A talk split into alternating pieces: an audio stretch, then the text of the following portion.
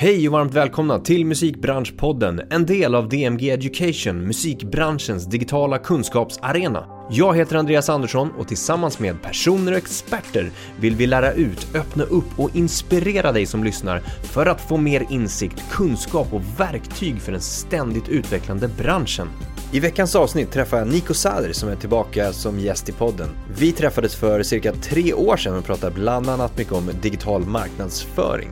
Idag pratar vi vidare om vilka trender som är heta idag, vilken utveckling The Orchard har tagit från att enbart jobba med distribution till att nu jobba brett med deras artist services. Vi pratar om viktiga delar inom marknadsföring, hur artister kan tänka och agera och även kring ämnet analys, hur man samlar in data för att sedan analysera och ta beslut utifrån det här. Ett riktigt härligt avsnitt. Vi kör igång! Nico Sader, välkommen tillbaka till Musikbranschpodden.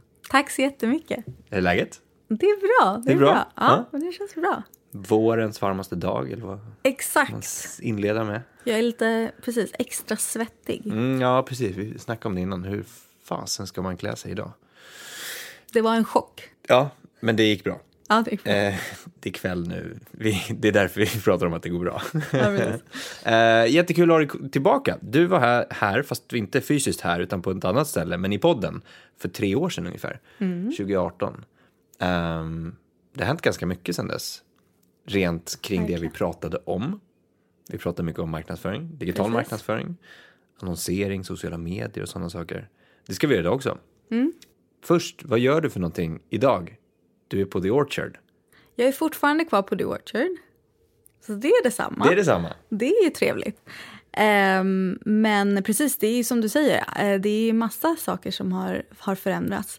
Um, så idag så uh, har jag ansvar för, ja, nu ska jag säga, Director of Artist and Label Services in the Nordics. Så jag har ansvar för ett affärsområde som um, är separat. Så idag så har Orchard två affärsområden. Uh, det hade vi inte tjugo arton. Så um, distribution. Uh, som det är liksom core. Precis, core. Kärnan av The Orchard kan man säga. Precis. Ja. Um, och det är min kollega Jenny som har hand om. Och sen så uh, har jag ansvar för Artist Services i Norden. Just det. Och det är den som är ny då kan man Precis. säga. Både för dig och för The Orchard. Precis, ja. Så är det. Ja. Uh, den är ju, den är ju, det är ju ett väldigt nytt, nytt affärsområde för Norden specifikt. Mm. Uh, men för Orchard så har det funnits... Det startade uh, ja, men precis när vi... precis vid slutet på ja, precis, tjugo arton tjugo nitton mm. eh, ordentligt. Um, och det kom egentligen från, eh, det började i Storbritannien mm. um, för att eh, Orchard köpte upp eh, ett eh, distributionsföretag eh, som hette Red Essential som jobbade, de hade då Artist Services liksom, mm. inkluderat och eh, självklart så har ju det utvecklats. Och det är också för att möta branschens behov. Just det. Så det har utvecklats till massa olika länder nu. Ja. Härligt. Mm. Men om vi börjar där och bara så här, distribution. Eh, hur, hur ser distribution av musik ut idag? Bra fråga. Den kan se väldigt olika ut. Alltså man kan ju säga i grunden så är ju distribution, alltså så som det började liksom, för väldigt länge sedan. Eh, att få liksom, musiken från ena delen till leverans till plattformar, D S P-er. Spotify, Apple Music, YouTube, vad det nu kan vara. Exakt. Um, och eh, sen har ju det utvecklats i takt med branschens behov eh, och också artister och eh, de som liksom är aktiva. Um, med olika, massa olika servicebitar. Bland annat då ja, digital marknadsföring, annonsering, eh, att pitcha in. Alltså jag menar när Orchard började då, fann, nej, eh, då fanns inte ens... Eh, iTunes började precis liksom vid mm, den. Just det. Um, så att det fanns liksom inga utrymme för vad är det man vad är det som pitchas till spellista alltså, nej, det, fan, det konceptet fanns inte. Så det har utvecklats vidare och um, sen så utvecklar det ännu mer. Mm. Men, och det är väl man, det som går in till Artist Services. Ja, exakt. För när man tänker på distribution så tänker man väl ofta alltså som kanske kreatör eller artist så tänker man varför behövs det när man kan göra det själv i en aggregator till exempel. Precis. Varför använder inte alla det, tänker man då? Mm. Varför använder inte alla det? Uh, nej men det är ju, det, det beror ju också så här, jag brukar säga att det är så här beroende på vad för någon hjälp man behöver och vad det är för något team som man vill ha runt omkring sig. För att ofta finns ju valet liksom att ha distribution, nu kallar jag liksom aggregator, precis aggregatorer eller liksom D I Y-plattformar. Ja, precis. Um, de är ju också liksom distributörer i sin grunddel, mm. um, så att säga. Men det beror liksom på vad det är för någon extra hjälp och hur, uh, hur mycket man vill ge bort av eh, den digitala avgiften för att kunna få liksom, den hjälp man behöver. Så att det kan ju se annorlunda ut. Eh, och eh, Orchard har ju aldrig varit någon liksom, öppen plattform där vem som helst kan signa upp sig. Men det innebär också då att vi, eh, vi har en, en, en mer service som vi erbjuder de som vi arbetar med. Mm. Eh, men eh, också att man då har, ja, att det, det inte är nollprocentig avgift till exempel. Nej. Uh, och sen så finns det ju ja, det alternativet gentemot ett traditionellt skivbolag till exempel. Mm. Uh, så att det finns ju liksom olika, det finns ju fler och fler alternativ, vilket är jättebra. Ja, men hur funkar det då? För, från er till, är, är det liksom är det aktörer som, som kommer till er och säger så här, hej vi vill ha hjälp av er? Uh, eller är ni ute och också kollar läget och liksom skapar samarbeten? Det är en jättebra fråga uh, och uh, det är både och. Ja. Så att det är ofta, väldigt ofta så är det ju... Um, jag menar, nu har vi varit med ett tag, kanske man säger. Så att det är uh, ofta att det är rekommendationer uh, från att det är någon som är väldigt nöjd med att arbeta med oss, vilket är fantastiskt. Det är uh, alltid kul. Uh, och, eller att det är någon som är nyf- nyfiken, uh, kanske har hört någonting eller läst någonting och vill mm. veta mer. Uh, och sen är det självklart de som vi liksom... ser och så här, åh gud, de här vill vi jobba med och vi tror verkligen att vi kan eh, hjälpa, eh, det är ju liksom så här perfekt, de bästa är ju liksom de här perfekta partnerskapen, mm, mm. Eh, samarbetena som man kan hitta eh, där man tror att man verkligen kan hjälpa eh, ett skivbolag till exempel eller en mm. artist. Men då kan det vara allt från liksom en artist, en separat individuell artist eller ett skivbolag. Precis, eller annan, liksom, det kan det vara. Ett annat bolag. Ja, och den stora skillnaden kanske är liksom om man ska kolla på liksom distribution versus kanske artist services som det har utvecklats är väl för Orchard i alla fall att för oss så har vi traditionellt sett så var det till för att independent skivbolag skulle få möjlighet att kunna få sin musik utgiven till mm. alla plattformar. Den möjligheten fanns inte alls för länge sedan och eh, det är ju fantastiskt, så det är liksom core-grunden som, som vi pratade om och sen har det utvecklats till att Eh, idag så kan kreativa kollektiv se väldigt olika ut. Det är inte alltid ett traditionellt eh, skivbolag. Eh, det kan ju vara en artist precis som du säger. Eller ett managementbolag mm. eh, eller liksom något kollektiv till exempel. Mm. Och, och att det finns liksom space för dem eh, och få den hjälpen som de behöver också. Mm. Eh, och med poängteringen att oavsett vart man signar äger man alltid sina rättigheter. Mm. Just det. Ja, men det. Den där är ganska viktig som du sa där med, det är inte så inrutat som det har varit tidigare. Alltså för, snackar vi tjugo, trettio, fyrtio år sedan i alla fall, då var det ju väldigt så här tårtbitsformat, att skivbolag gör det här, ett management det här, ett bokningsbolag det här. Men det har ju blivit mer och mer ja, men små kollektiv, små kluster, små liksom eh, olika sätt att jobba, vilket mm. är superspännande. Och, och det ena är ju inte fel även fast det inte är likt ett annat sätt att jobba. Nej. Och verkligen det är därför inte. Det behövs så många olika aktörer som kan vara med och hjälpa till. Och precis som du säger, men vad behöver just den här, det här bolaget eller vad behöver just den här artisten i fråga? Mm. Eh, och att man liksom väljer det. Men apropå det, mm. så, så när jag pratar med en del personer som kanske är yngre och vill in i branschen eller artister så, så, så hör man just artist services, om vi går in på den biten. Mm. Och då, eh, man kanske inte riktigt förstår vad det innebär. Vadå, det är... Är det, är det liksom som en butler service att jag kan trycka på en knapp och så får jag önska vad jag vill och så gör ni det? Det vore verkligen så fantastiskt, vore inte det? det? Uh, jo men det är precis, alltså det är lite, det, det, det är så roligt för att det kanske inte är alltid, det är ofta att man får höra så här, ja ah, men de som kanske inte är i musikbranschen inte förstår vad det är, men jag tror att de som är i musikbranschen inte alltid heller förstår sant, vad det är. Helt sant. Uh, och det är kanske det som jag tycker är ganska fantastiskt, ibland kan det vara svårt att, att förklara exakt vad det innebär, men det är egentligen att det innebär att vi kan erbjuda den servicen som ni behöver och det kan se annorlunda ut och för mig som är, för, för mig som är kreativ Eh, jag menar, när vi pratade tjugo arton så jobbade jag liksom direkt med eh, digitala eh, kampanjer och fick vara kreativ på det sättet. Eh, och nu även om, om jag har liksom hand om det, det teamet och jobbar med fantastiska människor som får göra det, så, så får jag vara kreativ nu i typ avtalsstrukturer och vad vi erbjuder. Mm. Eh, för att varje avtal ser annorlunda ut och varje behov ser annorlunda ut. Så att det som man traditionellt sett, så kan man ju säga att vi på Orchard har ju aldrig erbjudit P R-hjälp, till exempel press- och radiohjälp. Och den hjälpen är väl kanske den största skillnaden från liksom distributionsdelen, att det kan vi nu erbjuda för de som behöver det. Just det. Men sen, kan ju, sen är ju det liksom, precis, digital marknadsföring, annonsering, och även om jag säger digital marknadsföring så är ju det, det är ju marknads, alltså idag är ju det marknadsföring. Mm.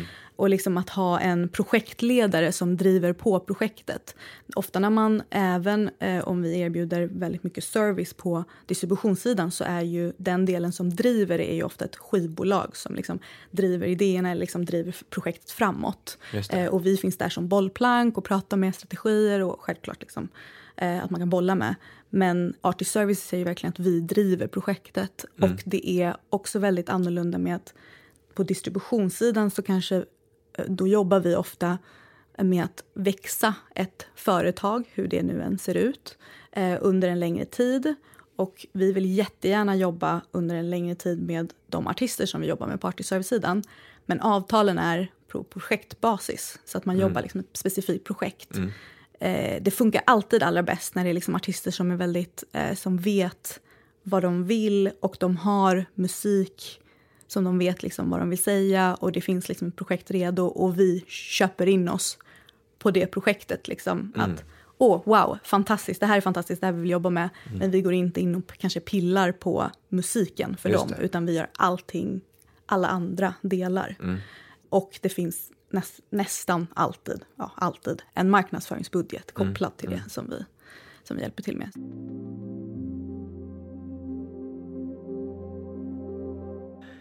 När vi pratade tjugo arton, jag, jag har fått det berättat för mig vad, vad vi sa för någonting. så, så beskrev du marknadsföringsklimatet som att plattformarna har mognat och fått nya funktioner. Uh, A R-filter och Gud, vad GIFs. Spännande, förlåt. Eller hur? Ja. Det är som att så här resa tillbaka. Gud, tre år var jag så. I tiden. Uh, A R-filter och GIFs. GIFar är hett. Instagram, Facebook och Spotify är de viktigaste plattformarna i marknadsföring. Oj, vad roligt. Hur? Sen tror jag att jag skickade, jag tror jag, tror jag la, la till YouTube i slutet där, va? Gjorde ja, men det, det måste du ha gjort, ja, det måste såklart. Ja. Um, Hur, hur skulle du säga att det ser ut idag då, om du får sammanfatta det lite grann? Giffar alltid här, tycker jag. Alltid coolt. Ja, jag vet inte. Nu kanske jag kommer bli så här. Men det, det, kan, det, det är en liten vattendelare, är det inte det också? Ja, jag tror att det är en liten... Jo, men det tror jag. Men, den, men de fortsätter ju. Jag menar, det finns ju...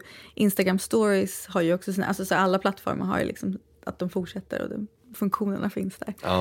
Eh, men jag skulle väl säga att eh, det är väldigt intressant och eh, se hur plattformarna, alltså nya plattformar, jag menar, pratade vi om då, då skulle det vara typ Musical.ly. Ja, men TikTok. Det precis. Nej, TikTok fanns ju inte då, utan det var ju Nej, Musical.ly. Precis. Om ja. det hade, om det måste finnas. Jo, men det funnits. måste funnits, för att ja. när jag jobbade på Musical.ly så fick vi, alltså det här är en story, men då fick vi alltid mail. Ja, såklart. Då fick vi alltid mail från alltså kids och typ tonåringar som frågar så här: kan inte ni ge mig femtio likes och kan inte ni höja upp mig så här, boost? Jag vet inte, ja, det var massa konstiga requests där, men det var ganska roligt. Och det var ju Musical.ly. Precis, stavades exakt likadant. Annan grej. Och sen Musical.ly. Ja. Precis. Ja, Musical.ly. Musical.ly. Ja, precis. precis.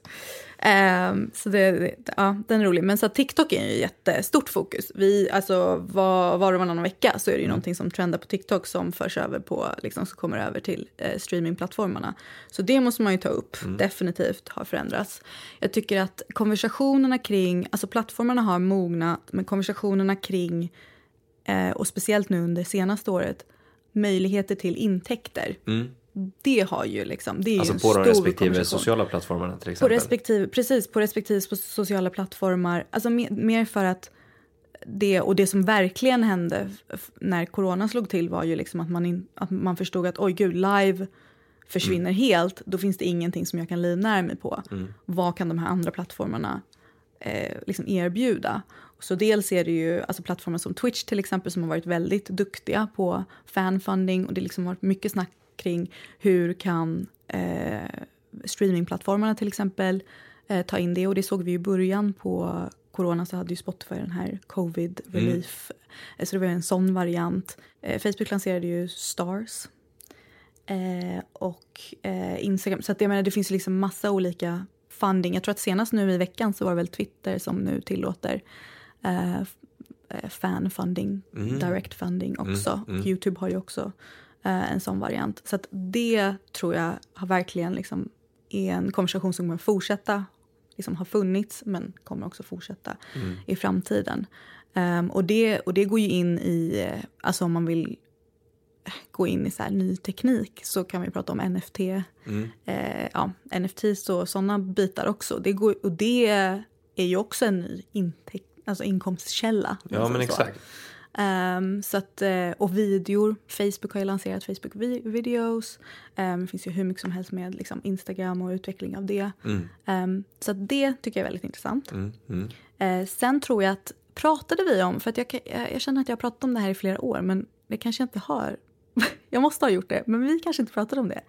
Men just det här med att, att det liksom inte finns någon så här artist, lyssnare, fan, relationen har liksom ändrats, förändrats kring det. Mm. Att det liksom är så här, create, det fann, förut fanns det liksom så här, man kan kalla det liksom creator och sen så har man liksom listener eller fan. Mm. Men nu är det liksom creator, co-creator, co-creator. Exakt. Att man liksom tar någonting, även när det gäller liksom musik. En mm. person kan ta en, musik, en, liksom en låt och sen göra någonting helt annat av det. Mm. Jag menar, meme-kulturen är ju kanske det bästa exemplet på det. Mm. Eh, men eh, TikTok är ju verkligen ett liksom bra exempel mm. på att ta det, och Instagram stories och sådär. Och så vidare. Jo, men blanda med, liksom, som du säger, co-creators. Eh, det kan ju vara superfans eller det kan ju vara andra... Liksom, de, de här konstellationerna som vi pratade om innan också. Mm. Alltså det blir mer, mer riktat åt det hållet. Mm, mm. Eh, vi, jag hade en jätteintressant diskussion med några av våra eh, studenter. Mm. Vi hade en workshop och så pratade vi lite grann om så här, release-spelningar framåt och sånt där. Eh, så var det någon som kläckte någon idé om att ja, men, man samlar ihop eh, ett gäng och så håller man typ tio olika livespelningar samtidigt. Alltså som en... ett release-gig mm. för en låt eller en skiva eller vad det nu mm. kan vara. Um, och då får ju de här artisterna, alltså tio olika artister, framföra mm. låten på sina olika sätt. Live. Och det är första gången det hörs då kanske. Mm. Uh, skulle kunna vara en så exklusiv grej. Och så just efter, det var efter coronasnack vi pratade om, att så här, vad vill man se för någonting? Vad skulle kunna accelerera liksom, ja, men då är det live och då vill många göra det och det och det. Mm. Um, och då kan du ju bjuda in mer sådana så co-creators och sätta sin touch på det, och så kan det livestreamas och så kan det göras på TikTok. Alltså, precis. Det finns ju sjukt mycket att jobba med. Verkligen, verkligen. verkligen. Och jag tror att det, allt, och det handlar alltid om att känna sig nära. Alltså oavsett mm. vad, alla de här bitarna och liksom man kan, man kan känna liksom med digital marknadsföring att saker och ting förändras ju så snabbt, vad man ska använda. Men det handlar om, alltid om att känna sig så här nära artisten. Jag har tänkt på det med um, Clubhouse till exempel. Ja. Och alla de här varianterna på audio. Ja, men vet, alla, alla plattformar hoppar på det, sin egen version nu. Um, med att det som jag kanske tyckte eller tycker är var, det bästa exemplet jag, um, jag var med om var alltid de här liksom, när artister kommer in med sina team. Det var en, jag kommer ihåg med eh, Mona Masrur, eh, där det var liksom så här, hennes kreativa team som pratade om, ja, men det var en listening session egentligen av hennes album, mm. men pratade om eh, hur det liksom, vad temat var kring albumet och allt sånt där. Allt, och, det, och det kändes, av någon anledning så känns det ju också för att det är liksom ny, platt, ny plattform.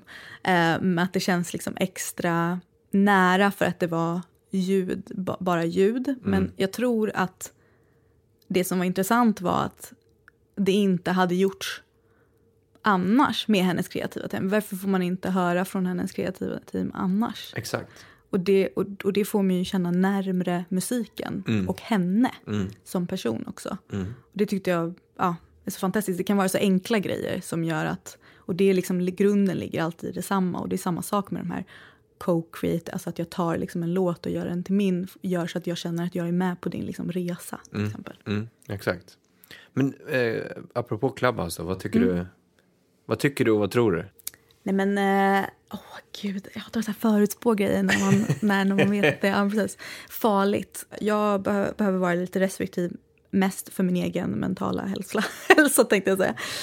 Um, så att jag har liksom varit väldigt uh, noggrann med vad jag väljer ut och, och har haft väldigt trevligt på, på Clubhouse. Dels um, att hålla koll på liksom olika... Ja, få, få konversationer med folk som jag kanske inte hade konverserat med. Mm. Um, ja, få inspiration för, för kampanjer. Um, men um, mycket av de konversationer som, uh, som jag har varit involverad i är um, baserade på så här jämlikhetsfrågor uh, och uh, P O C-rum. Uh, liksom så. Mm. Um, och det har varit... Uh, uh, fantastiskt under det senaste året tycker jag ändå. Mm. Um, så jag förstår liksom hypen över det, över att man, och sen kanske jag inte alltid kan gå och lyssna liksom på en ljudvariant, och det är svårt att säga. Jag tror att de väntade ju väldigt lång tid nu med Android-lanseringen uh-huh. så att andra plattformar har lyckats eh, som redan är liksom eh, etablerade eh, som Facebook och Instagram. Uh, till exempel uh, har ju liksom hunnit lansera sina varianter mm. så man vet aldrig om om det blir liksom för sent för hypen eller ja men exakt um, så det får vi väl se. Ja, ja spännande. mm. um, men bara tillbaka till det här vi pratade om med många plattformar, det ändras och, och, och klimat och sånt där, alltså som, som artist, kreatör kan man ju känna sig kanske vilsen då vad, vad mm. man ska lägga fokus på. Um, hur ska man liksom vara on top hela tiden? Hur ska man hålla i trender? Hur ska man hinna? Hur ska man föra sig? Hur ska man konversera? Vad ska man lägga ut? Vad ska man posta? Vad ska man inte posta? När ska man göra det? Hur ska man kommunicera? Alltså, de här, jag vet att det är många som har sådana tankar. Mm. Om du skulle försöka bara så här bryta ner och sammanfatta och kanske lugna dem. Mm. Förhoppningsvis lugna dem. Eller typ no jag pressure. Ännu mer panik. uh, så, så um, ja, men vad, vad skulle du säga att man bör lägga fokus på i, i, i liksom hela marknadsföringsklimatet? Det är en väldigt bra fråga, för att jag tycker att det är fantast, typ de mest fantastiska varianterna som man kanske ser. Alltså är ju liksom när man bryter mot mm. det som kanske förväntas. Exakt. Um, så att jag vill heller inte att det ska liksom ses som en formula, det som jag säger. Um, men jag tror att man behöver verkligen, och det tror jag att jag alltid kommer tillbaka till. Så här, man behöver bryta ner så här, vem är jag? Vad står jag för? Superviktigt. Alltså annars, varför, hur ska andra personer förstå det? Mm. Uh, och sen så, så det är en del. Och sen förstå, vad är jag bra på? Vad är det jag, vilka plattformar känner jag mig bekväm med också? Det betyder inte att man inte ska testa på nya grejer. Men att eh, man ändå eh, liksom förstår sig på sina styrkor. Och sen kanske hitta andra personer som har de styrkorna som man själv inte har. Mm. Och det kan ju vara antingen från en distributör till exempel. Eh, som kan hjälpa en med de, med de delarna. Till kompisar och vänner och familj och andra artistkollegor.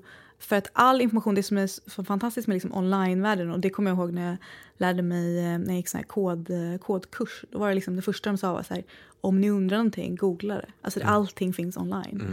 Um, och det är samma sak här, att liksom allting är testa, testa, testa, testa och typ läsa på vad som finns online. Och sen kanske man inte har, om du inte har den tiden specifikt, så kanske du får hitta den personen som tycker att det är väldigt roligt och, mm. och göra. Um, Men en sak att ha med sig är ju att content kommer ju aldrig liksom försvinna. Nej. Så att man behöver alltid tänka liksom visuellt, tycker jag. Ja, och där vet jag många, jag har haft diskussioner med studenter och andra uh, artister det senaste året också, som har tyckt det har varit väldigt svårt mm. just med content. Att man, man låser sig väldigt mycket med att men vadå, vi har ju inget gig att promota, vi har ingen ny release att promota just nu. Um, Och det är väl där man behöver tänka om och bjuda in mer. Mm. Alltså till det mer vardagliga kanske. Eh, eller co-creation-tänket. Att så här, men vara med i studion. Eller, mm. eller lyssningssessions. Eller vad som helst. Men skitsamma om det är två personer som är med på den. Det är de två som vill vara där. Mm. Då behöver du... Då behöver du ju liksom se till att, att de två får det de vill. Så att säga. Absolut, absolut. Så är det. Um, men att, att det kräver mycket mer att skapa content. Skulle du säga, hålla med? Jo, det, jo men precis. Det krä, alltså, jag tycker inte att det kräver eh, mer nödvändigtvis. Utan mer liksom att man får vara medveten. Det som, det som om man går tillbaka liksom lång, längre bak. Mm. Så är det ju traditionellt sett liksom den här, så här jag släpper någonting. Går iväg, är borta ett år, släpper någonting Precis. mer. Ja. Och det är väl den biten som kanske har förändrats som du, som du nämner. Liksom att det blir, eh, du släpper någonting kanske mer ofta. Mm. Eh, det kanske drivs av liksom stream, hur streamingplattformarna ser ut. Eh, men även emellan de släppen att, eh, att, pra, att, precis, att vågas... Eh, eh, Det handlar om ett naturligt behov som alla människor har egentligen. Att liksom connecta med varandra. Mm. Så jag tror att man, man får se det som det. Att, mm. liksom, att det, det du gör i studion är troligtvis för att någon annan liksom kommer tycka att det är kul att, att titta på. För att de connectar till vad, de, vad du gör. Men också, och det har varit fantastiskt att se med många artister nu senaste året. Att de så här, eh, är mer utåtriktade när det gäller att prata om dem. Det de brinner för ja. som person. Ja. Och det tycker jag är superviktigt. Och det tillåter ju att man hittar liksom sin tribe, community. Ja. Um, så att det ska man våga göra. Definitivt. Liksom, oavsett vad det är för någon plattform man gör. Och vad det är nu liksom content och allt sånt där. Mm. Sen hur det kan se ut. Liksom. Men jag tror att, eh, jag tror att det är väl den vanligaste ge- grejen som många artister känner sig obekväma med. Mm. Um, och det kan se annorlunda ut. Alltså jag menar, mitt jobb är ju att hitta eh, till viss del och liksom hitta den vinkeln ja. som man kanske själv inte ser. Precis. Um, Så att ett tips är att ta hjälp då också kanske. Precis. Utifrån att, att fråga, Absolut. behöver inte vara någon som sköter sociala medier åt en då, men fråga någon som hänger mycket på sociala medier till exempel. Precis. Eller lyssnar på mycket musik, eller ser mycket det. Alltså så här, feedback. Definitivt. Eh, och folk som tycker att det är kul. Ja. Jag tror att det är viktigt. Ja. Mm. Men om vi stannar kvar lite grann bara på content. Mm. Eh, vad, vad, vad är hett nu då? Vad skulle du säga? Vad, vad ska man göra? Ska man göra en liten videosnutt? Ska man göra eh, en bild ifrån eh, eh, stranden? Eh, det var ett dåligt exempel. Men eh, sin katt hemma. Eller, så här, vad, vad, vad ska man fokusera på? Ska man göra en podcast? Ska man göra... Mm, precis.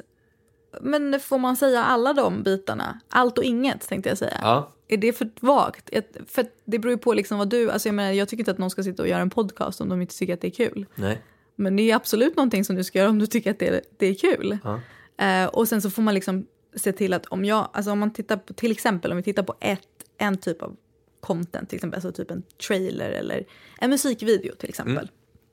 Man vill göra en musikvideo för att det är...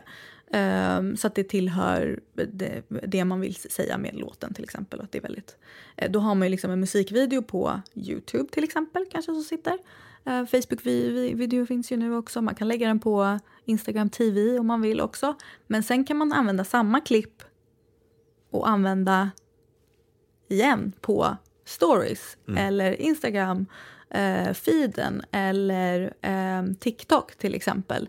Uh, och man kanske gör, tar ett klipp och sjunger någon duett med någon. Och det kan man göra på TikTok. Mm. Men det kan man inte göra på en annan liksom, variant. Man kanske pratar om videon på Clubhouse bara. Så att, jag menar, man kan göra, man kan ha en eh, liksom, en video, en typ av, ett typ av content. Ja. Och sen shoppa ut det så att det passar alla de olika plattformarna. Det man alltid måste ha med sig är ju att man, eh, du passar in på plattformen. Det är inte plattformen som liksom anpassar sig till dig. Nej. Utan personer som är på sociala medier förväntar sig bete sig på specifika sätt. Exakt. När de är på plattformen. Och det ja. måste man liksom anpassa sig till. Och då liksom intala sig själv och förstå att det, det här, den här videon är inte... I- used så att säga, den är inte använd bara för att jag har släppt den på YouTube och så bara, okej, okay, nu måste jag komma på någonting nytt. Precis. Och det är lite så, ja, men, som vi jobbar med podden också. Att, ja, men, poddformatet är ju väldigt långt. Och så kan man köpa ner det till artikelformat. Det går att köpa ner det till liksom, mindre videoformat och sådana saker. Alltså, det går att Precis. Använda sig av en piece of content till flera. Och så anpassa det till plattformarna. Precis som du säger också. Precis. Eh, superbra. Det här med eh, konsumtion av musik då. Har, har, har du i din roll sett någon så här beteende Eh, kring det? Jag pratade ju, jag har haft massa olika gäster som mm. har sagt olika eh, mm. under året här. Så det är så, jag tänker så, så här, spännande. Mm, kan jag säga saker som jag märkt? Ja, jag har ju jätte, alltså vi har ju koll, Orchard jobbar ju med liksom jättemycket data och mm. eh, analys och statistik och sådär. Så att vi har eh, håll, hållit koll på det eh, specifikt under det senaste året, men vi håller ju alltid koll. Eh, Så, ja. för, och också informera våra skivbolag eh, om det så att de liksom har med sig det. Ja. Men eh, det är ju en, en förändring av konsumtion det senaste året. Mm. Eh, om man får, ja, om du refererar till liksom streaming-lyssnande, mm, ja, men exakt, om det. Eh, så är det ju definitivt, alltså jag menar typ den här liksom, gud jag har helt tappat ordet, när man åker till jobbet. Um, commute, alltså uh, vad heter det? Um... Vad heter det? Transport, nej, ja, ja. ja men, får, alltså, ja. Uh, pendling. Ja, tack! Ja. Pendlandet, ja. Um, precis, uh, det, den försvinner ju. Så att uh, lyssnandet kan ju se liksom, det kan ju se väldigt annorlunda ut baserat på liksom när folk är hemma. Exakt. Um, och att uh, många personer till exempel i början av pandemin kände sig väldigt oroliga. Och då lyssnar man ju kanske mer på kvällen. Precis. Och det ökade väldigt mycket typen av, typen av eh, musik som man lyssnade på. Ibland inte ens musik, utan det kan vara liksom white noise. Mm. Eh, mycket, mycket av den delen. Och sen självklart att man har barn hemma där man bara sätter på yep. eh, den typen. Så att jag menar, det, det är ju definitivt saker som, som har hänt, mm. som man ser att, eh, och som även har påverkat liksom, våra partners. Ja, precis. Och just det där med lite comfort listening eh, kommer jag ihåg, det var någon som berättade förra året, eh, ja men förra våren tjugo tjugo, mm. att man gick tillbaka och lyssnade på gamla klassiker och det man hade lyssnat på tidigare. Alltså man kände sig bekväm med det och, och kanske inte riktigt lyssnade lika mycket på ny, ny musik. Mm. För att det är lite läskigt, precis som pandemin. Alltså det, mm. det är lite läskigt såklart.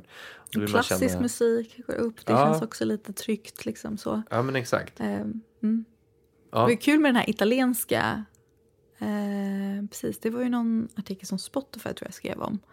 Där det var, apropå det här med comfort music, ah, okay. så var någon sån här klassisk italiensk låt, det kommer jag ihåg att våra kollegor, jag pratade om våra italienska kollegor, eh, att det var någon klassisk låt som liksom hade tagit fart, alltså så här, som gick hejvilt i Italien för att alla stod ute på balkongen och sjöng den här låten. Ja, ja, det var den. Ja, just det.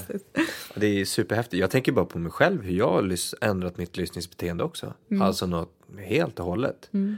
Jag, jag använder ju musik på ett annat sätt nu i vardagen än vad jag gjorde förut. Förut lyssnade jag väl mer liksom aktivt, tror jag. Hur använder du det nu? Nej men alltså jag, jag nu använder dels barn mm. som sagt, det, det är ett användningsområde mm. eh, och jag använder det när jag tränar för att, inte för att hitta ny musik, utan jag går tillbaka liksom till min comfort och för att hitta vad jag liksom blir taggad på, kan man mm. säga mm. Eh, så att det, ja men det är väl mycket det, tror mm. jag eh, och jag, och jag, jag använder också definitivt en också... poäng i träning. Eller hur? Definitivt. Ja. Det tror jag är jättestort. Ja. Jag tror att det är superstort och mm. många har liksom hittat den. Eh, men, men användningen är också för att så här, eh, tagga igång mig själv när jag jobbar också. Mm. Jag, går, jag har några go-to-tracks som jag liksom kan börja med på morgonen och bara, okej, okay, mm. nu set for the day. Eh, Behövde du inte det innan?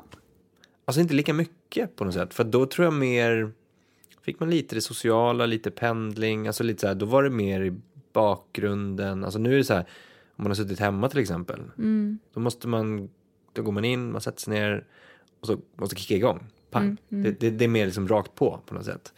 Det är sant, så är det. Så jag tror, ja men jag, jag, jag har ändrat lite grann i alla fall mm. men det här med analys då mm. som du sa, du nämnde, mm. ni har ju mycket analysverktyg. Nu ska ja. vi rota i The Orchards äh, verktygslåda, nej Men, men eh, ni jobbar ju mycket med liksom att analysera hur musiken går. Det gör ju för sig alla, mm. såklart. Eh, men eh, ni släppte en app, Orchard Go-appen. Mm. Vad är det för något? Det har vi gjort. Precis, det är, det är en app som hjälper till. Alltså, jag ska säga, precis, det finns flera olika bitar till det här. Så att den, mycket av datan och analysverktygen, de finns liksom, de har alltid funnits där. Mm. Eh, och sen utvecklas ju det självklart. Men de finns där. Men att det har varit mycket att eh, våra skivbolag kanske aktivt behöver liksom gå och titta på det. Mm. Så att det är för de som liksom extra intresserade. Och sen behöver de ju självklart hjälp att hitta liksom... Eh, jag tror att det, det viktigaste med data är att hitta sammanhanget. Annars kan man ha hur mycket data som helst. Det makes no sense liksom. Men eh, det vi ville göra med Orchard Go var ju att ge ett...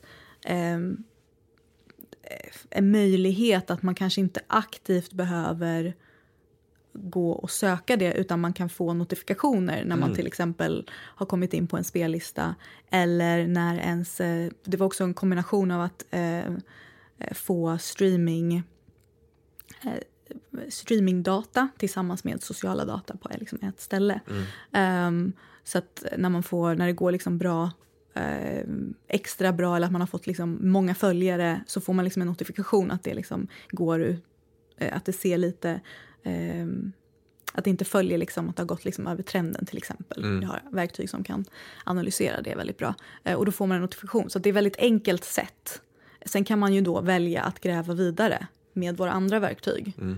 uh, om man då liksom ser, ah okej, okay, det är någonting spännande som händer här. Då kan vi ta en titt på det. Mm. Men det är ett väldigt enkelt sätt att få liksom notifikationer. Och så ser man också vilka länder de spellistorna tillhör till exempel. Hur många streams. Också få liksom, jag menar, jag, jag tror att det är väldigt, väldigt lätt när man sitter i Sverige.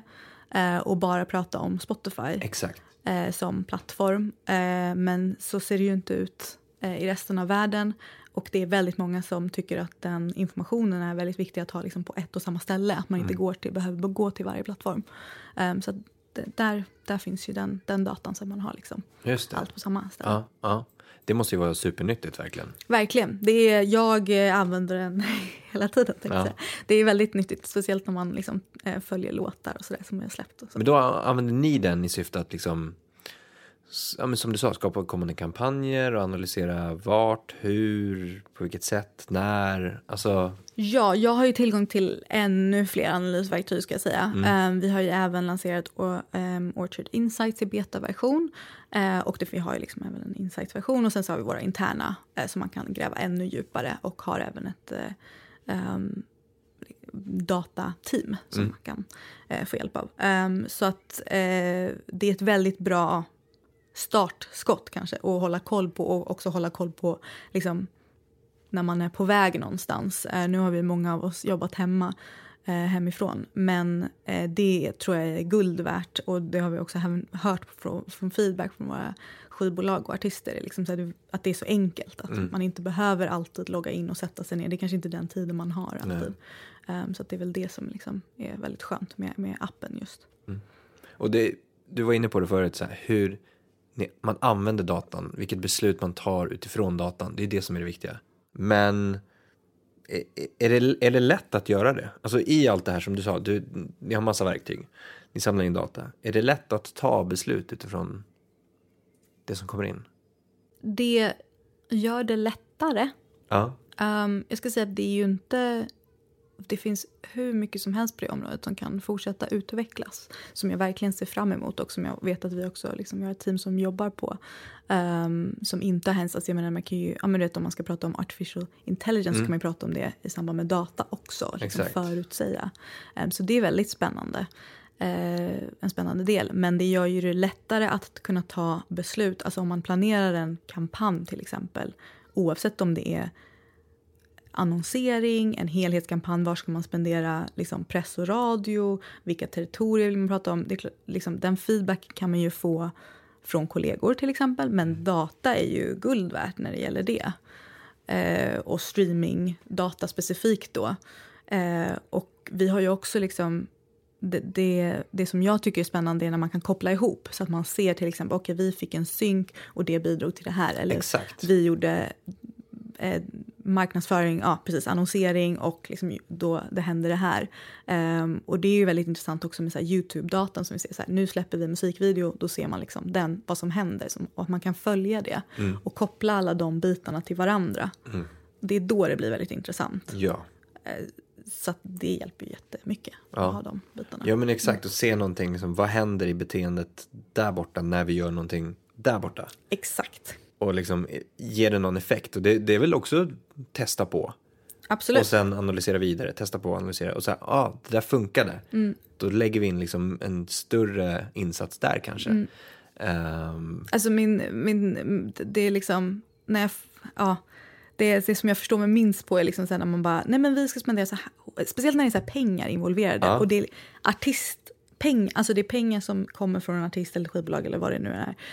Um, att det liksom är ja okej, vi ska spendera det här och så frågar man så här, men varför? Mm. Ja men bara för att det, det är så det alltid har gjort eller liksom det, nej men eller att man liksom inte har reflekterat, ja det är ett stort territorium liksom, ja men okej vi ska då blir det så här, men nej alltså det finns ju verktyg som kan hjälpa en mm. och de är inte alltid perfekta, absolut inte men, men det hjälper ju en att komma liksom på vägen och det tillsammans med så här också sunt förnuft. Att mm. tänka liksom från fansperspektiv, lyssnarperspektiv.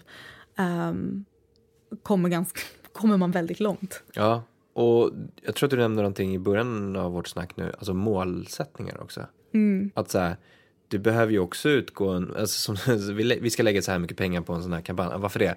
Ah, för att vi når många. Okej, okay. Och vad är syftet med att nå många då? Alltså vad är målet med det här från första början? Mm. Det måste ju sättas först. Först och främst. För att sen kunna bestämma plattformar. Bestämma liksom hur många man vill nå. Sätta budgetar på kampanjer och sådana saker. Mm. För det är lätt att bara säga det. Att, ja, men, fan, vi fick en asbra reach på uh, de här tio tusen som vi la in på den här kampanjen. Men vad har det genererat då? Har det gett någon effekt? Och utifrån de målsättningarna som vi ville. Alltså skulle vi öka streams? Eller skulle vi dra biljettintäkter? Skulle vi... Eh, skapa liksom knowledge för den här artisten eller vad är alltså, målet? Jag blir så glad att höra här för att det är, så, det är verkligen ja men det är verkligen så mina favoriter är verkligen ja när det är den här just det här med att man alltid kollar på liksom reach ja. Eller click-throughs click-through. Utan ja, att bra. Liksom eh, reflektera över precis, vad var det som var målsättningen? Också så här, vilken den målsättningen som man sätter upp, om man pratar specifikt om man ska gå in och rota liksom i digital annonsering mm. så är det ju väldigt mycket att plattformarna avgör ju, alltså de resultaten du får avgörs av vilka målsättningar du sätter upp för att de mm. optimerar det på ett mm. specifikt sätt. Och att vara medveten om det. Att förstå att om jag, ja, men om jag sätter det på awareness campaign, ja då kommer den köra ut den liksom till så många som möjligt. Mm. Men är det riktiga fans till exempel? Exakt. Eh, är det mer värt att jag betalar mer per klick mm. för att nå den här lilla gruppen mm. som finns, som jag vet är liksom verkliga fans som har visat intresse innan till exempel. Precis. Eh, så att ja, det där kan man ju ja, men det, så, som att, att, ja, precis. Att de superfansen då, eller vad det nu skulle, de fansen Eh, aktivt gör någonting. Alltså klickar in sig på någonting eller går mm. vidare. Eh, och det, men det är väl det som jag kan tänka mig är svårt att, att spåra i nästa led. Liksom att man i en kampanj till exempel. Ja, men det, det är lätt om du har en länk att, att se hur många som klickar sig vidare och se då om det är till en Spotify-länk. Ja, men då kan man se eh, antal streams och sådana saker. Men, mm. men nästa och nästa och nästa skede att det blir svårare och svårare och svårare för varje led. Och till slut så har man bara tappat bort sig. Mm. Händer det? Eh, ja, det är väl det som vi förhoppningsvis hjälper till med så att det inte eh, händer. Exakt. Men såklart. Bra absolut. um, så det är alltid någonting att ha med sig. Ja. Uh, så är det ju, uh, definitivt. Um, jag tror att det är främst när man, när, när man guidar skivbolag och de kanske vill göra sin egen annonsering. Att där är det viktigt att liksom förklara. Uh, men det är så komplexa grejer och ofta går väldigt mycket på så här test, testande, erfarenhet. Och samtidigt också uh, att plattformarna utvecklas så att man har liksom lite koll på liksom vad de senaste delarna är. Mm. Um, som gör så att man liksom kan optimera det på bästa sätt. Mm. Men man ska säga att med digital annonsering så handlar det ju ofta om, och det vet man ju själv från sitt eget kanske, liksom, om man går tillbaka till sig själv, så handlar det ju ofta om att, jag menar, man kan inte förvänta sig resultat från out of the blue. Liksom. Nej, så. Att det funkar ju off, allra, allra oftast om man har liksom andra aktiviteter som pågår samtidigt som man liksom, ehm, jag kommer bara på det engelska ordet, men amplify. Ja, ja men faktiskt. Och, och det är supersvårt att bara så här punkt... markera en och så, så här, nu ska det här ge effekt. Mm, kanske ger effekt, men gav det lika mycket effekt om du även gjorde det, det, det, det, det, det, det på de här plattformarna. Och det här är fysiskt, och det här, och lite P R. Alltså, det är ju skitviktigt. Mm.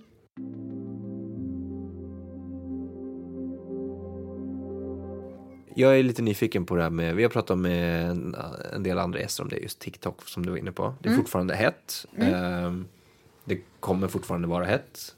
Vad, vad, hur jobbar man med TikTok som kreatör, skulle du säga? Alltså artist, mu- mm. musikartist. Det är en jättebra fråga. Eh, och jag tror att många av våra artister frågar sig det också. Verkligen.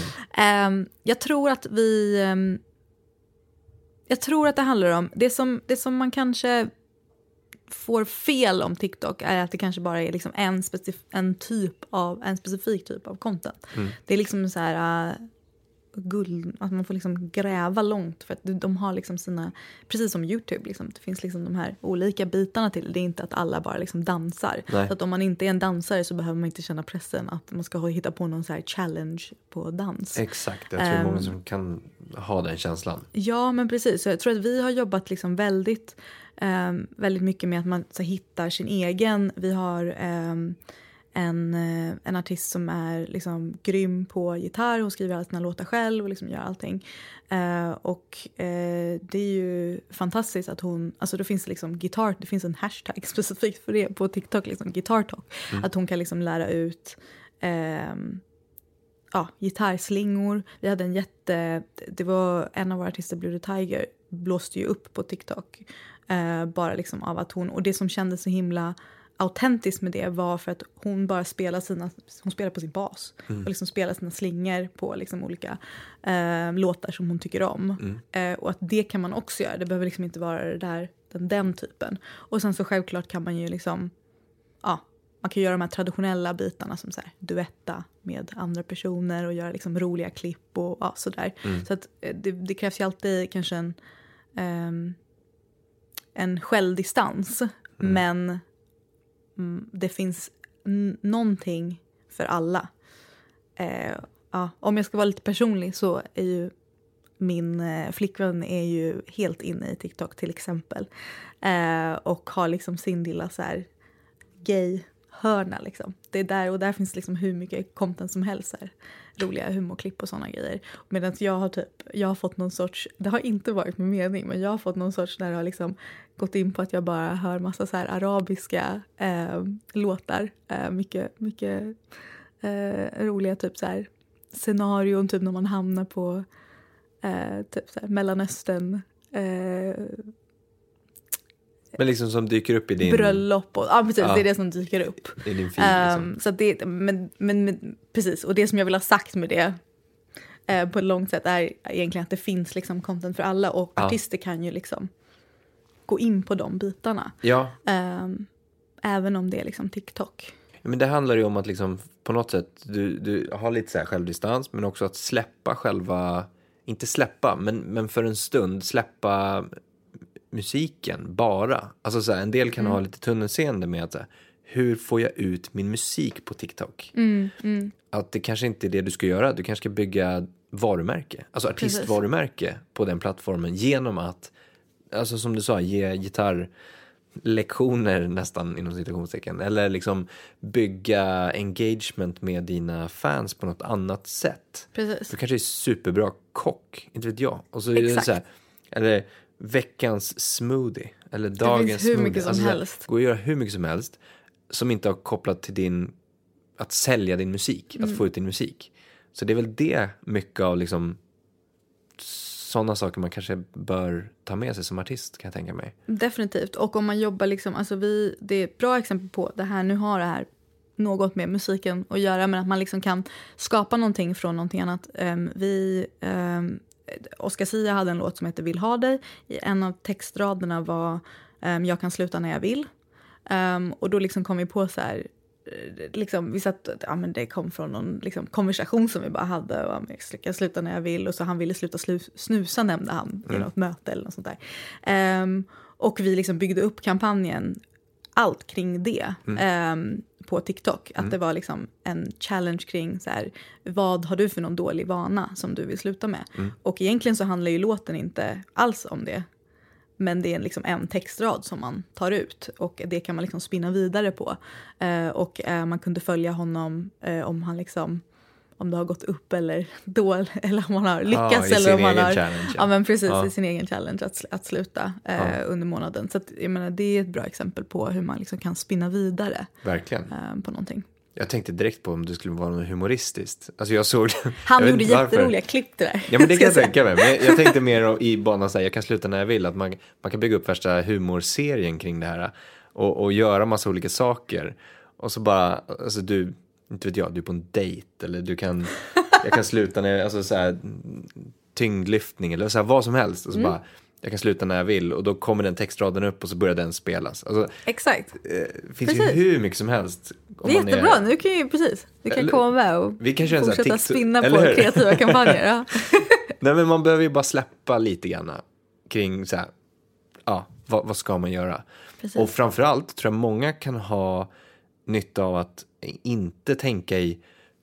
Eh, det här gör jag på Facebook, det här gör jag på Instagram, då ska jag göra likadant på mm. TikTok. Mm.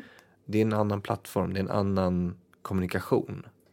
Precis, du, du har en jättebra poäng där med att liksom man har de här, så här man kan ha så här nyckel key events som händer i en liksom release-kampanj. Mm. Och där kan man se till att allting, det är anpassat till alla plattformar, men liksom att eh, det som finns typ nu är min singel ute, att den liksom eh, finns, den informationen finns på alla plattformar. Mm. Allting däremellan som du nämnde tidigare också. Uh, men så här, vad ska jag göra om jag filmar i studion? Exakt. Du behöver inte den, det, det som du har filmat i studion eller som du gör liksom spontant, det behöver man inte lägga ut på alla plattformar, utan det kan vara att man gör en grej på TikTok ena dagen och sen gör man någon annan sak på Instagram till exempel, som är liksom anpassat för de plattformarna. Ja. Definitivt. Verkligen. Det är jätteviktigt. Ska man, eller måste man ha en liksom superplan med det här, vad man nu ska posta på varje plattform? Nej, jag tror att eh, det kan vara bra för ens disciplin att ha en grundplan mm. och sen vara ganska ok med att den ofta ändras. Mm. Eh, men då finns det ändå någonting att utgå ifrån. Just det. Eh, och det kan även, det här som du, du nämnde tidigare också, att det känns liksom som att man blir bombarderad, och att det känns, ofta för artister eh, så är det ofta att de känns liksom så, det känns, allting känns för mycket på något sätt. Oh. Och att bryta ner det till olika plattformar um, och, fok- och lära sig kanske fokusera på några, de som man känner sig trygg med, och sen så gör, de gör man lite mer på, och de andra håller man liksom till en basic-del till exempel. Um, att det kan göra så att det blir lite mer strukturerat för en själv. Mm. Så att det skulle jag rekommendera mer för ens egen liksom, mm. del. Mm. Och det hjälper ju väldigt mycket när man liksom planerar helheten sen. Ja, exakt. När du kommer in på mer så här releaseplaner och sådana saker. Ja. Precis. Och, och, och det är också en sån här grej som jag tänkte på nu, att eh, inte börja då.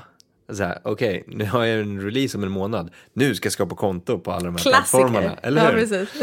Utan du behöver ju jobba upp någonting för att kunna visa någon där eh, det här. Och skapa engagement. Och också så här, jag, jag tror jag har sagt det jättemånga gånger. Jag har säkert sagt det i podden också. Men att likna det med att eh, så här, C D-skivseran. Mm. Om någon på stan kom fram till dig och bara, hej, här är min skiva, lyssna på den här.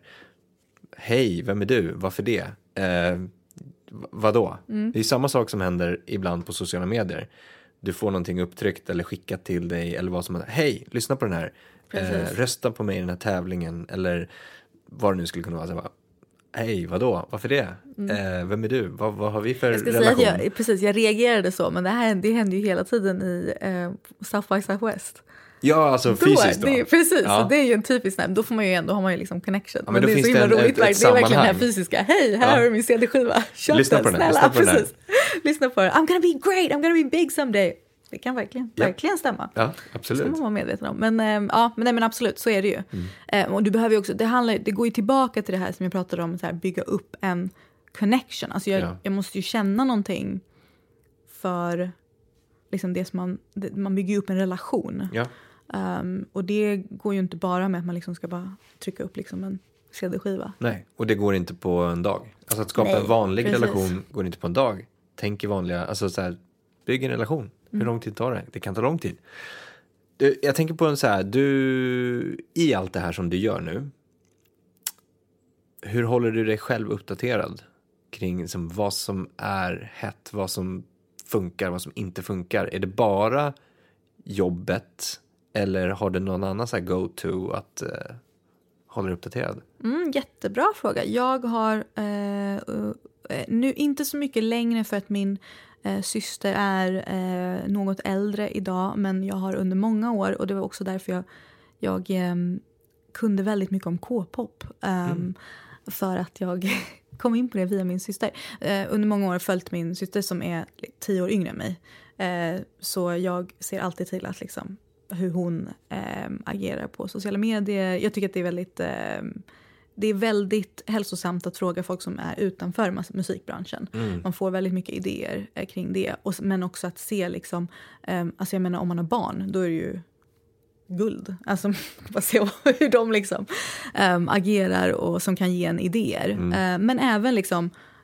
Det beror på vad det är för någon artist som du jobbar med. Så att dels barn, om det är liksom den målgruppen. Men annars så kanske man vill prata med sin mormor. Alltså, så det kan ju vara relevant. Men att prata med folk utanför, det tror jag är jätteviktigt. Så förutom liksom jobbmässigt, där man liksom, ja, men dels har man ju liksom branschinformationen och alla de bitarna. Precis. Så får jag väldigt mycket eh, inspiration från det. Och sen eh, mycket YouTube också. YouTubers måste jag säga fortfarande inspirerar mig. Alltså att, att du sitter och kollar på hur, hur, ah. vad de gör för någonting. Ah. Och hur de agerar och sådär. Ja, ah. utanför musik. Liksom så. Ah, okay. Andra. Eh, och hur de... Ett, ja, andra, andra eh, branscher. Jag är ju inte en gamer, ska jag säga. Eh, men det är också väldigt intressant till exempel. Så jag försöker följa det. Liksom andra branscher som är lite... som ofta har en tendens att hoppa på saker snabbare. Mm. Musikbranschen är uppbyggd på ett sätt som gör så att det kanske ibland blir, även om vi är väldigt flexibla på ett sätt, vilket är fantastiskt, så, så är vi också ganska tröga ibland mm. med att hoppa på saker. Mm. Um, och det har andra branscher liksom en tendens att göra snabbare. Uh, så där kan man lära sig väldigt mycket. Ja. Och sen också yngre, alltså just nu för mig så är det så här, de personer jag anställer, det är liksom de som...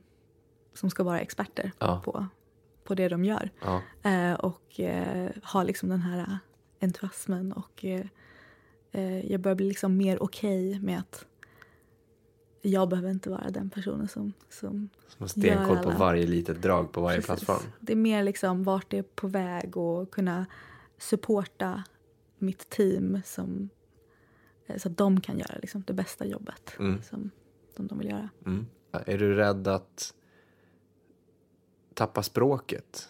Mm. Förstår du vad jag menar? Att, att, att tappa förståelsen för hur de snackar. Kanske inte just nu, du är ju fortfarande ung. Men säg framåt, liksom, att man um, inte riktigt hänger med. Nej. Återkom ja. om några år. Vi vill köra men, en recap på ja, den också. Då. Ja. Jag tänker att, ja, nej, för att det, jag tror att det kommer från ett genuint intresse. Ja. Eh, av andra människor, plattformar, vad som händer. Och liksom ett, jag har en nyfikenhet mm.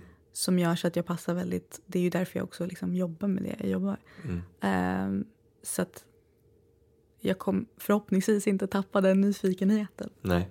Tror du att det är den som har tagit dig ganska långt också i liksom din karriär? Absolut. Jag har ju testat på massa olika roller även liksom inom Orchard och det jag har gjort. Men har vi inte gått in så mycket på det. Men, men det så att jag har fått jättemycket med mig och jag har ett behov av att veta, liksom, veta helheten. Jag måste alltid förstå helheten för att kunna liksom ha expertisen i de olika delarna. Mm. Och sån har jag alltid, sån är jag som person. Mm. Och det tror jag gör så att man... få med sig väldigt mycket liksom, mm. kunskap. Mm. Men också så här, nyfikenhet i så här, ny musik, nya artister. Um, jag är inte alltid den första personen nu för tiden, och det måste jag vara okej med. Att jag, upp, att jag inte är den första personen som upptäcker liksom, nya artister, även om det självklart är en stor del av mitt jobb som, eh, som ingår. Men att eh, det är liksom... Det finns ju en... Det är ju anledningen till att jag kanske vill upptäcka nya artister eller liksom hitta fantastiska låtar eller liksom så. Det, liksom, det kommer från en nyfikenhet också. Mm. Och en vilja av att så här, jag har sån respekt för musiker och artister för att jag förstår liksom hur eh, jobbigt och hur mycket det krävs. Mm. Eh, både professionellt men också så här, bara för att få ihop liksom, man skriver ihop en låt, det tycker jag är fantastiskt. Eh, och man har sån ångest om vad folk ska tycka. Eh, nu ska jag inte säga alla, jag, som att jag pratar för alla artister, men jag går tillbaka till mig själv när jag ska låta. Så, det är ju så, ofta något personligt. Ja, men absolut. Precis. Att det liksom, och det, och det och, och jag vet liksom att det krävs så pass mycket, så jag ser det bara som så här, att jag har ett intresse av att alltså de har lagt in så pass mycket energi och att jag också ska lägga in lika mycket energi för att jag vet hur mycket det liksom krävs från den sidan. Mm. Att det är ett samarbete. Jag vet ju att du sitter faktiskt med i en taskforce, som det heter. Eller vi pratade... Ja, en, en taskforce, ja precis. En, en arbetsgrupp, eller ja, en precis, ledningsgrupp. Det nu skulle vara. Ja, eller, precis. Men vi, vi bestämde oss för att säga taskforce. Ja, vi håller till originalspråket. Ja, det är en det global... låter coolare också. En eh, global taskforce um, för The Orchard specifikt. Mm. Um, som vi kallar SIPA, som står för Council for Equity um, and Progressive Action. Det ska mm. vara helt rätt. Mm. Um, det tog faktiskt ett tag för oss att komma fram till det namnet. Uh, men det är liksom um, ett fokus på um, att skapa... Ett, ett mer jämlikt företag på alla nivåer.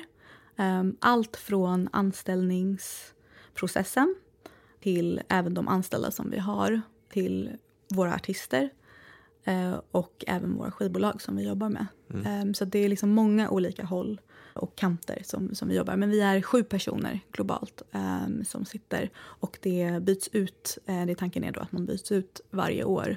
Okay. Eh, och man blir nominerad då av sina kollegor. Mm. Um, så förra året blev vi då nominerade, och eh, det var första året som, som har right. kommit igång. Och vad, vad, vad är det ni vill...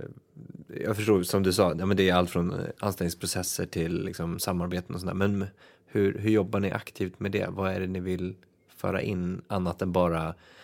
medvetenhet? Mm, det är en eh, jättebra fråga, och också har varit liksom mycket av typ de diskussionerna som pågår. Så dels är det ju alltså att ha, våga ha svåra konversationer och medvetenhet. Det började ju eh, förra året med Blackout mm. Tuesday. Um, och jag måste säga det, från mitt eget personliga perspektiv så insåg jag jag pratar väldigt mycket om de här frågorna, både med mina vänner utanför och eh, med mina kollegor internationellt sett. Men jag insåg att jag eh, har av någon anledning aldrig gjort det med, min, med mitt nordiska team. Mm. Eh, och det var väldigt bra liksom, teman som kom, eh, diskussioner som kom ut, eh, som har liksom startat därifrån. Och mycket av det kommer från att jag eh, ofta har känt mig som liksom, den enda personen i rummet så. Eh, som kanske är liksom ja, P O C som man säger då, och därför kanske inte tänkt att ja, men, liksom, i, i svenska utrymmen så är det ofta liksom att ja, men, det är inte någonting som kommer upp liksom naturligt, medan mer internationellt sett så eh, kanske det är liksom mer naturligt att eh, de frågorna kommer upp. Mm. eh, men, men ja, förlåt. Nej, nej. nej men jag tänkte mer på att har du känt innan där, har du känt det då att du inte vill um, bother, alltså, eller vad man ska säga, med de frågorna, eller att inte du ska vara den som ska lyfta de frågorna? Eh, nej, absolut, eh, absolut inte skulle jag säga. Alltså jag, jag, jag har alltid lyft de frågorna när det har liksom kommit upp. Och när det liksom finns någonting. Och jag vet att för mitt eget driv, det är ju liksom hälften. Det var därför det var så himla, det var så himla så här stor uppenbarelse för mig själv. Att det är så här, men varför har jag inte pratat med andra? För att det är ju liksom femtio procent av min egen drivkraft är egentligen att göra det så att det blir bättre för andra, så som jag inte, så som jag inte upplevt att det är. Svenska musikbranschen är väldigt instängd. Mm. Det var en av anledningarna till att jag åkte till London, för att jag tyckte att det var enklare att starta upp någonting i London, vilket är helt sjukt att jag tänker så. För att jag inte kände någon i svenska musikbranschen. Om man inte har kontakter mm. så kommer man liksom inte in. Um, och där är ju utbildningar jättebra. Eh, på det sättet. Men eh, jag insåg liksom att men alla de här grejerna är ju självklara för mig. Mm. Men jag har aldrig pratat med någon om det. Om det inte är så att det är liksom andra som har gått igenom samma sak. Ah. Mm. Eh, så att det är väl liksom främst det. Och eh, ja, det, det var väldigt många bra diskussioner som har kommit ut från det. Och ibland kan det också vara att det är jobbigt. Alltså det har varit ett jobbigt år också. Mm. Ja, verkligen. Eh, för att man eh, blir väldigt... Eh, man blir liksom ännu mer medveten. Det var ju samma sak som under Me Too. Då blir man liksom extra medveten om alla de här... Och liksom alla erfarenheter man har haft och saker som man har gått igenom som liksom kommer tillbaka eh, till en. Som man kanske har... Ja, men liksom bara... brushed away eller liksom så. Mm. Um, för att kunna liksom gå vidare. Och det betyder inte att jag, jag har alltid känt att jag liksom alltid säger vad jag tycker till exempel. Att jag inte har liksom lyckligtvis inte haft liksom problem eller på det sättet att um, jag, jag känner mig alltid att jag har haft liksom en legitimitet att jag kan säga um, säga ifrån. Mm. Men um, eh, det, det tar ju upp liksom många. För att vi har alla gått igenom liksom de bitarna. Mm. Um, Men med det sagt, ja, och alla de konversationerna, det som har varit väldigt intressant är när man, pra- när man tittar på globalt sett är att alla de konversationerna är väldigt lika. Mm. Oavsett om jag pratar med mina kollegor i U S A som har en helt annan vardag än vad jag har i, i Sverige. Och dessutom om, eh, speciellt med liksom Blackout Tuesday och George Floyd, mina svarta kollegor som går igenom en helt annan liksom, eh, upplevelse. Mm. Eh, Men att vi ändå har ganska mycket gemensamt i våra erfarenheter. Um, så det är väldigt många olika bitar som vi har varit um, involverade i. Verkligen. Ja, och det har varit tufft, tufft uh, arbete och mång, många tuffa konversationer. Mm. Men det har varit liksom, man kommer ut bättre liksom på andra sidan. Mm. Um, det kräver ju det. Alltså jag, jag pratar med flera andra också att just de här tuffa konversationerna behövs. Mm. Obekväma mm. konversationerna kan det vara också. Obekväma, precis. Alltså det behöver inte vara hårt mot hårt på det sättet tuffa utan mer, mer obekväma. Och, mm. och det behöver man ta. Vi pratade innan det här med en helt annan grej. Att man kan känna sig obekväm i Zoom till exempel och ta liksom samtal. Det, det måste skava lite. Det måste, det måste få vara lite obekvämt. Mm. Men det kommer bli bekvämt eller liksom lättare i alla fall. Ju mer man gör det såklart. Bra. Mm. Mycket bra initiativ. Verkligen. Mm, de är uh, fantastiska. Ja. Lilla gäng och jag tänkte jag säga.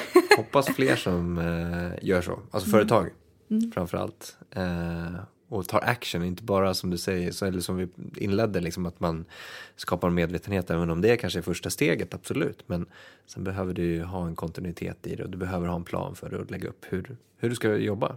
Precis, verkligen. Super, superviktigt. Um, du Nico... Uh, superkul att snacka med dig. Igen. Tack. Tack. Så, ska vi ses vi om tre år igen? Eller? Ja, precis. Ska vi ha varje tre år? Ska det är vi... då jag säger att jag inte hänger med längre. Exakt. Det? Ja. Det är då där. Den där plattformen, vad heter den nu då? Ja.